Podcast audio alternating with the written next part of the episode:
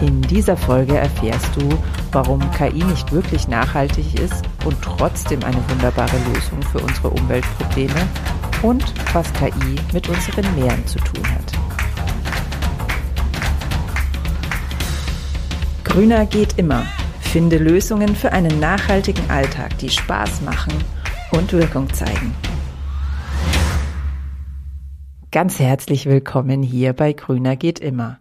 Diese Folge ist ein zweiter Teil und falls du den ersten noch nicht gehört hast, dann geh am besten zurück in den Podcast, scroll ein bisschen runter und hör dir den ersten Teil von echte Lösungen für unser Klima durch KI an.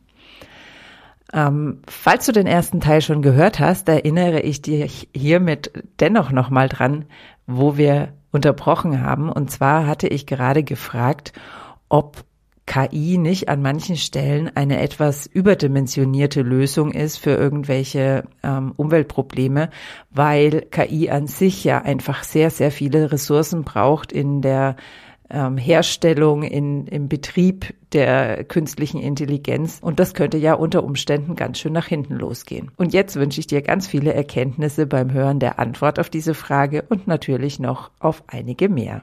Ähm, genau, also es ist, würde ich auch sagen, immer eine Kosten-Nutzen-Abwägung auch. Ähm, aber natürlich, wenn man jetzt forscht, irgendwo muss man ja anfangen zu forschen und äh, immer weiter dran forschen, dass es eben zu bestmöglichsten Lösungen ähm, beitragen kann. Das würde ich sagen. Und ja, es, es gibt ja, wenn man jetzt so KI und Nachhaltigkeit denken möchte, ähm, einfach verschiedene Ebenen, auf die man das anschauen kann und sollte und mitdenken sollte ähm, wo es ja auch schon damit anfängt, die KI selber, die ja auch ähm, nicht, nicht das nachhaltigste Produkt ist, weil es natürlich Stromverbrauch, ähm, ja, Energieverbrauch, das alles ähm, mit reinspielt.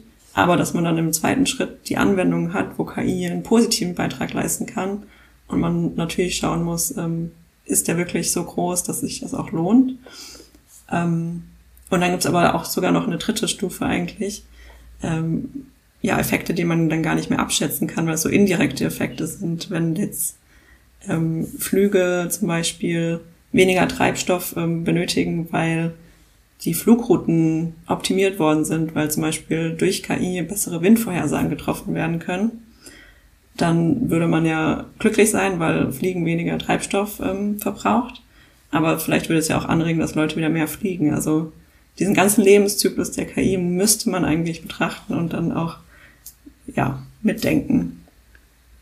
So gut es geht. Und das sind auch, das sind dann auch diese Punkte, die ihr praktisch einfach schaut, möglichst mh, mm, umfassend mit in unsere, eure Forschung dann mit einzubeziehen. Genau, also ich würde sagen, in der Forschung ist es schwierig, das alles zu betrachten, ähm, sondern dann schaut mhm. man eher mal auf die KI selber oder in die Anwendung rein.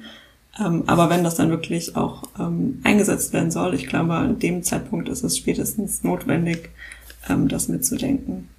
Spannend. Und da kann ja KI auch wieder total genau. dabei unterstützen, oder? Ja. Also diese ganzen Faktoren einfach mit Genau, also auch so Nachhaltigkeitsbewertungen, wie nachhaltig ist etwas, ähm, das kann ja auch KI unterstützen. Ja, sehr spannend. Also das, das bringt schon, das macht schon eine ganz neue Perspektive auf, was ihr da berichtet. Ähm, jetzt haben wir da schon über den Bereich ähm, Landwirtschaft gesprochen. Jetzt bist du ja, Janina, aus dem Bereich, sag nochmal den, den genauen Namen. Marine Perception. Okay, Marine Perception. Da fragen sich jetzt vielleicht manche, die vielleicht, die nicht gerade am Meer leben, sondern wie ich mitten in Deutschland, wo einfach kein Meer in der Sicht ist, was genau hat es denn jetzt für mich eigentlich für einen Einfluss? Also es ist ja leider immer so der Effekt, Dinge, die weit weg sind, kommen uns immer eher weniger wichtig vor. Ähm, ich habe kürzlich mal einen Science-Fiction-Roman gelesen, in dem es um die Meere ging und was die für einen Einfluss auf uns haben. Es war eben ein Science-Fiction-Roman, aber ich war trotzdem da im Klappentext stand, es ist wissenschaftlich sehr gut recherchiert, sehr erschrocken, ja, oder erstaunt, erschrocken nicht, eigentlich ist es ja schlüssig, was für einen riesengroßen Einfluss die Meere tatsächlich haben. Vielleicht könnt ihr da noch ein bisschen was dazu sagen, erstmal, bevor wir dann schauen, was KI da so tut im Meer. Ähm, genau, also generell sind wir auch noch nicht mal aufs Meer beschränkt. Eigentlich alle aquatischen Systeme sind für uns irgendwie interessant. Also irgendwas mit Wasser mhm. ähm, ist schon gut genug, weil ja, es gibt ja auch diese Zahl, dass ähm, naja, zwei Drittel der Erde sind mit Wasser bedeckt. Also irgendwie ist es offensichtlich, eigentlich, wenn man mhm. das weiß, ähm, dass das Meer unser Leben sehr beeinflusst und ähm, ja, dazu beiträgt, ähm, ja, dass wir ein lebenswertes Leben haben, wenn dann alles im Gleichgewicht ist und gut funktioniert. Und da kann man natürlich an verschiedenen Stellen ansetzen, um das so beizubehalten. Also zum Beispiel mit dem Plastikmüll im Meer. Ähm, das ist ja auch ein medienwirksames Projekt, weil das einfach so gut funktioniert, weil, wie Simone vorhin auch gesagt hat, äh, jeder ist sich irgendwie dem Problem inzwischen bewusst oder kann zumindest nicht mehr wegschauen, weil man sieht es einfach und ähm, ja, deswegen ist das irgendwie eine ganz schöne Anwendung, wo man sieht, okay, wir sollten Plastikmüll nicht äh, im Meer haben, sonst gelangt es, äh, wird es zu Mikroplastik und dann gelangt es wieder auch in unsere Körper und das ist, ist ja irgendwie bewusst inzwischen. Also weil du ja sagst, ihr seid so in der Mitte von Deutschland und habt jetzt vielleicht nicht das Meer vor der Haustür, aber also zum einen fällt mir dazu ein, dass das vom Ökosystem her einfach ja, überlebenswichtig ist für uns Menschen. Das brauchen wir einfach das Meer. Ähm, und da, wir vermüllen das ja nicht nur mit Plastik, ähm, sondern ähm, es findet ja auch diese Überfischung statt. Also das Meer ist ja auch eine Nahrungsquelle und ähm, das Meer ist ja auch, ähm, dient ja auch zur Erholung. Also ähm, ich behaupte jetzt einfach mal, bei euch gibt es auch Menschen, die Fisch essen und die mal ans Meer fahren zur Erholung. Und das spielt alles mit rein. Und was Janina gerade sagte mit dem Mikroplastik, das ist ja auch was, man weiß ja mittlerweile, dass Plastik auch viel vom Land über die Flüsse ins Meer kommt und ähm, es dort nicht hundertprozentig zersetzt wird, sondern halt zerfällt zu Mikroplastik. Das fressen wiederum die Fische. Die Fische landen wiederum bei uns auf dem Teller. Das, also dieser Kreislauf, glaube ich, äh, das muss man sich mal äh, klar machen. Und deshalb betrifft das denke ich, alle Menschen, nicht nur die, die am Meer leben. Zahlen dazu? Ich habe irgendwo mal was gehört, dass ähm, auch das Meer auch ein wichtiger CO2-Speicher ist, also dass es auch da ein, eine wichtige Rolle spielt. Habt ihr da Zahlen dazu? Ich hatte das äh, nochmal nachgeschaut. Ich habe mal einen längeren Artikel darüber geschrieben, aber das war schon eine mhm. Weile her, deshalb musste ich die Zahlen nochmal nachgucken. Ähm, also da habe ich äh, gefunden, das Meer speichert 93 Prozent der Wärme von der Sonneneinstrahlung. Mhm auf der Erde ähm, ja, nimmt CO2 auf und Algen und Mikroorganismen produzieren ca. 70 Prozent Sauerstoff. Mhm unserer Atmosphäre. Also es ist enorm, das macht man sich halt nicht mhm. so klar. Das heißt also, wenn diese Mikroorganismen sterben und diese Algen, dann haben wir ein echtes Problem. Oder haben wir ja schon, weil sie tun es ja schon. Genau, und ähm, also die UN, die verhandelt ja auch gerade über ein Plastikabkommen zum Schutz der Meere. Also gefühlt gab es in den letzten Jahren ganz viele mhm. Abkommen, mhm. die äh, die Bundesregierung oder eben auch jetzt die UN getroffen hat. Ähm, aber das Meer ist eben kein Land, wo du Grenzen hast, wo du sagen kannst, da habe ich jetzt diese Regeln. Also du kannst Grenzen vielleicht für ein Land erlassen, aber wo hört das Meer auf? Also wem gehört denn das Meer? Ne? Und deshalb glaube ich, das macht es so schwer und das Meer ist so groß. Und ja, auch in weiten Teilen für uns Menschen überhaupt nicht ähm, erreichbar. Also die Tiefsee, ich glaube, da ist ja immer noch nur ein mini kleiner Bruchteil davon erforscht. Genau, und wie kommt jetzt da die KI ins Spiel? Hm, genau, eigentlich an verschiedenen Stellen. Also auch schon ähm, ist es wichtig, dass man eben weiß, was ist denn überhaupt der Ist-Zustand, weil ja, man da ja starten muss, um zu schauen muss, wie entwickelt sich's auch, ähm, dass man also Monitoring, also Überwachung quasi der Meere auch ermöglichen kann. Ähm, das geschieht dann zum Beispiel, indem man Daten, ähm, die aufgenommen werden am Meer, ähm, sei es jetzt durch Sensorik, die irgendwie im Wasser hängt oder auch ähm, ja, Wetterdaten, ähm, dass man das alles sind sogenannte Datenströme, wenn die dauerhaft aufgenommen werden, weil die eben ja eine ganz, ganz lange Zeit schon aufgenommen wurden und dann immer weiterlaufen, dass man die zum Beispiel automatisch auch analysieren kann. Ähm, ist denn alles irgendwie normal? Passiert gerade was Spannendes oder was ähm, Komisches?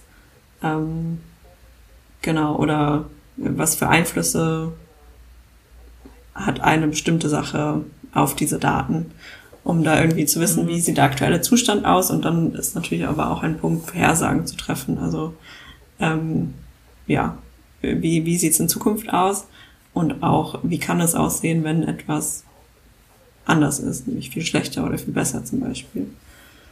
Das heißt also, wenn dann zum Beispiel, also es wird sowas dann auch eingesetzt, um zum Beispiel Politiker zu beraten, genau. was sie für Verbote erlassen sollten oder? Genau, also das ähm, ist eigentlich so der Sinn und Zweck natürlich, dass man irgendwie Maßnahmen auch mhm. identifizieren kann, die dann, naja, von äh, Stakeholdern und äh, Politik und Öffentlichkeit irgendwie angenommen werden und umgesetzt werden können.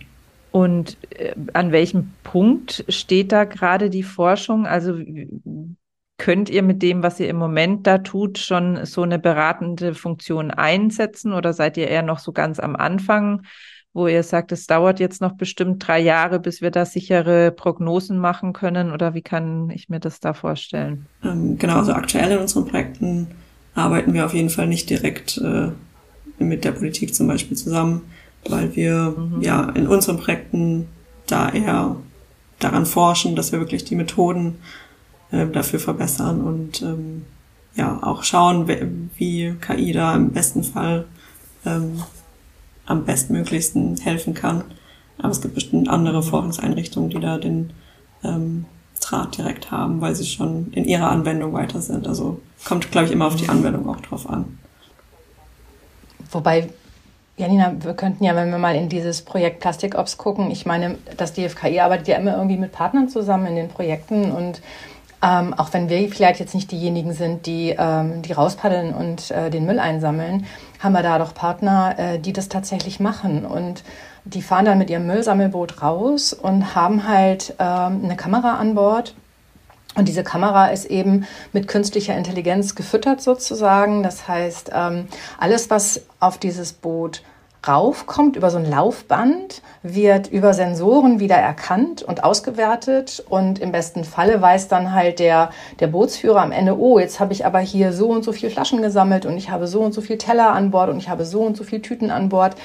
Und ich sag mal, in einer perfekten Welt hat er dann eine Aufstellung und eine Auflistung und kann das, wenn er dann an Land kommt, ähm, dem ähm, Recyclinghof in die Hand drücken und sagen, guck mal hier, das habe ich alles für dich, skippe ich dir jetzt auf den Hof, bitte entsorge das mhm. für mich. Also dass da so eine ähm, Automatisierung einfach stattfindet, um die Prozesse effektiver zu gestalten. Ja, also ich wollte damit nur sagen, auch wenn wir ähm, nur diese KI-Lösungen bieten, gibt es immer andere in diesen Projekten, die dann vor Ort tatsächlich was machen, die vor mhm. Ort nämlich mit den Politikern sprechen, weil sie dann unsere Zahlen haben und unsere mhm. Daten mhm. haben und diese Auswertungen haben. Und mit diesen Auswertungen können sie hingehen und sagen, guck mal hier, ihr hattet hier letztes Jahr ein Festival, da einen Kilometer weiter und wir haben jetzt den ganzen Müll hier mhm. im Fluss ja, okay. Beispiel. Jetzt verstehe ich, was du sagen willst. Okay, ja, also ich glaube, das äh, es ist für mich tatsächlich gerade noch ein bisschen schwer zu greifen, aber ich bekomme so eine Ahnung davon, warum das so wichtig ist, auch Vorhersagen zu treffen, weil es ja so oft darum geht, Dinge erst sichtbar machen zu müssen, bevor Menschen in irgendeiner Form motiviert werden können zu handeln. Ähm, weil im ersten Moment war tatsächlich so mein Impuls, na ja, was bringt uns das jetzt, das zu wissen, wenn wir dann da nicht wirklich was äh, tun können? Weil wir können ja definitiv nicht das ganze Meer durch, durchkämmen und den ganzen Plastikmüll rausholen. Aber mit dem Beispiel jetzt, das du gerade gesagt hast, mit dem Festival, da wird es für mich echt greifbar. Weil nur wenn die Leute das dann wirklich mal so ganz krass sehen und vorgerechnet bekommen, dann macht bei vielen einfach Klick und sie denken beim nächsten Mal oder zumindest dann beim über- oder übernächsten Mal dann irgendwann mal drüber nach das, jetzt verstehe ich es besser. Vielen Dank, Simone, für das Beispiel.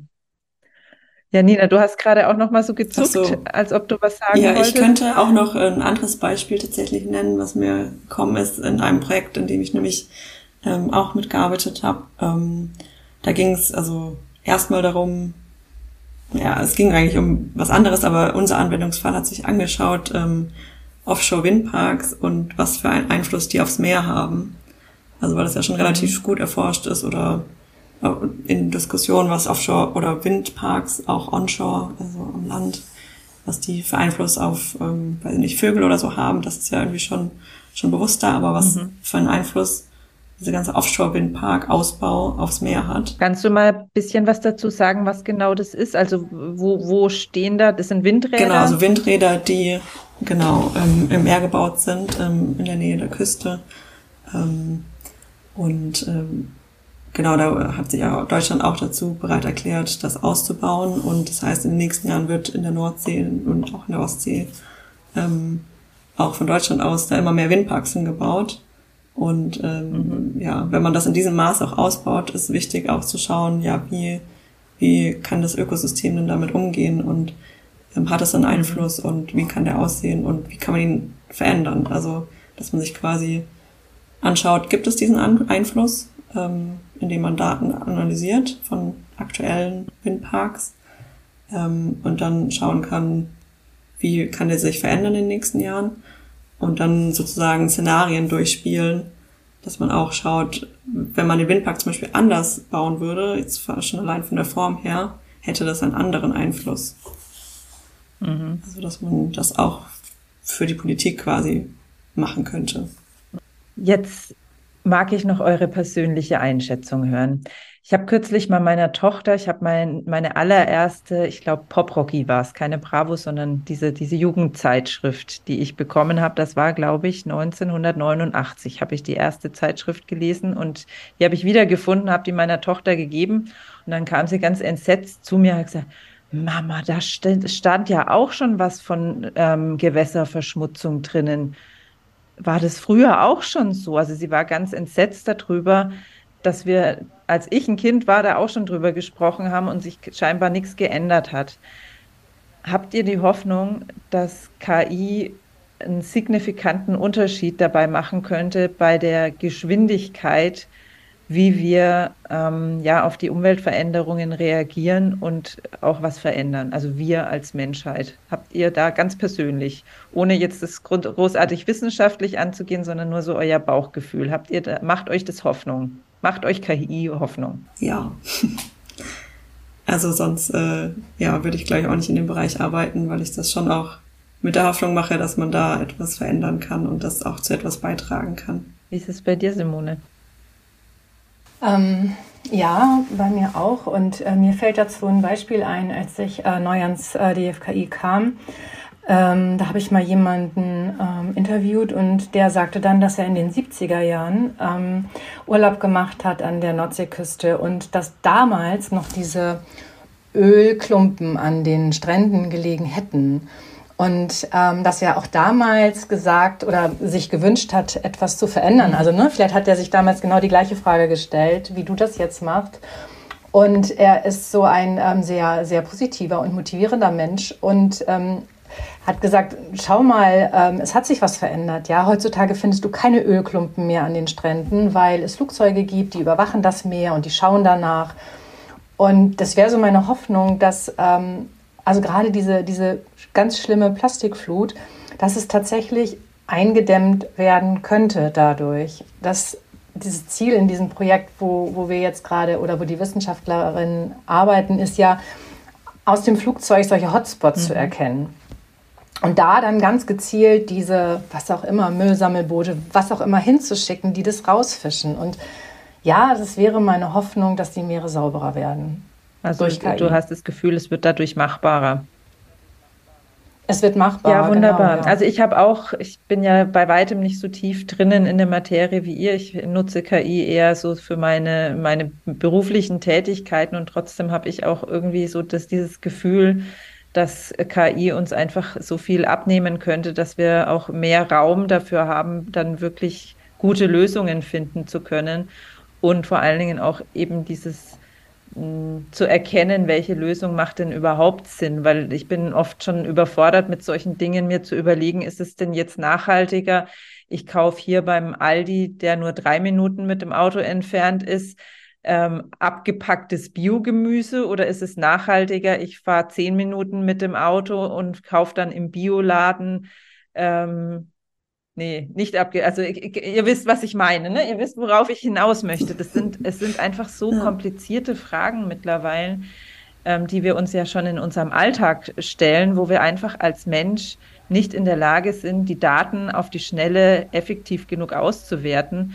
Und da weiß ich jetzt durch meine eigenen rudimentären Erfahrungen mit KI, dass da einfach unfassbar schnell auf solche Fragen eine Antwort kommt weil da halt einfach jemand ist, also jemand in Anführungszeichen, der völlig emotionslos einfach nur Daten vergleicht. Und das können wir Menschen einfach nicht, weil wir alle so dermaßen emotional sind, gerade wenn es um das Thema Nachhaltigkeit und Naturschutz geht, dass ich da auch wirklich eine richtig große Hoffnung habe. Habt ihr zum Abschluss noch eine Botschaft an unsere Hörerinnen und Hörer? Ähm, ja, in Bezug auf die KI und in Bezug auf das, was vielleicht auch ähm, Privatleute, so nenne ich es jetzt mal, dazu beitragen können, dass die KI uns gut nutzen kann, uns gut dienen kann? Ähm, ich würde auf jeden Fall sagen, dass man, äh, also oft ist ja auch so Angst mit KI verbunden, dass man die auf jeden Fall ähm, überwinden kann, wenn man sich damit ein bisschen beschäftigt und auch sich vorstellt, dass eben der Mensch dahinter steht und die KI ähm, im Idealfall dafür da ist, dass sie den Menschen unterstützt und mit den Menschen zusammen an Lösungen arbeiten kann. Ähm, ja, und dass man KI auch selber nachhaltig dabei denken muss, wenn man sich damit beschäftigt. Aber ich glaube, ganz wichtig ist, dass man sich überhaupt damit beschäftigt und mal so ein bisschen hinter die Kulissen ja. blickt ähm, und sich eben wirklich auch überlegt, dass wir hatten ja am Anfang diese dieses Eingangsstatement, wo du meintest, wir schauen jetzt nicht weiter in die Tiefe, was das für Menschen sind und dass wir davon ausgehen, dass es gute Menschen sind. Ähm, das ist meine Erfahrung, die ich, die ich gemacht habe. Ähm, die Informatiker, denen man ja immer, immer gerne sagt, dass es Nerds sind, das sind halt auch Leute, die Germanistik studiert haben, die Physik studiert haben. Äh, letztens habe ich jemanden getroffen, der hat Philosophie studiert und Informatik. Ähm, es sind viele gute Leute da draußen. Die einen guten Job machen. Und ähm, das darf man nicht vergessen, wenn man auch im Alltag vielleicht mal Angst dann davor hat oder nicht genau weiß, was auf einen zukommt. Vieles ist gut. Was für ein wundervolles Schlusswort für dieses spannende Gespräch. Vieles ist gut.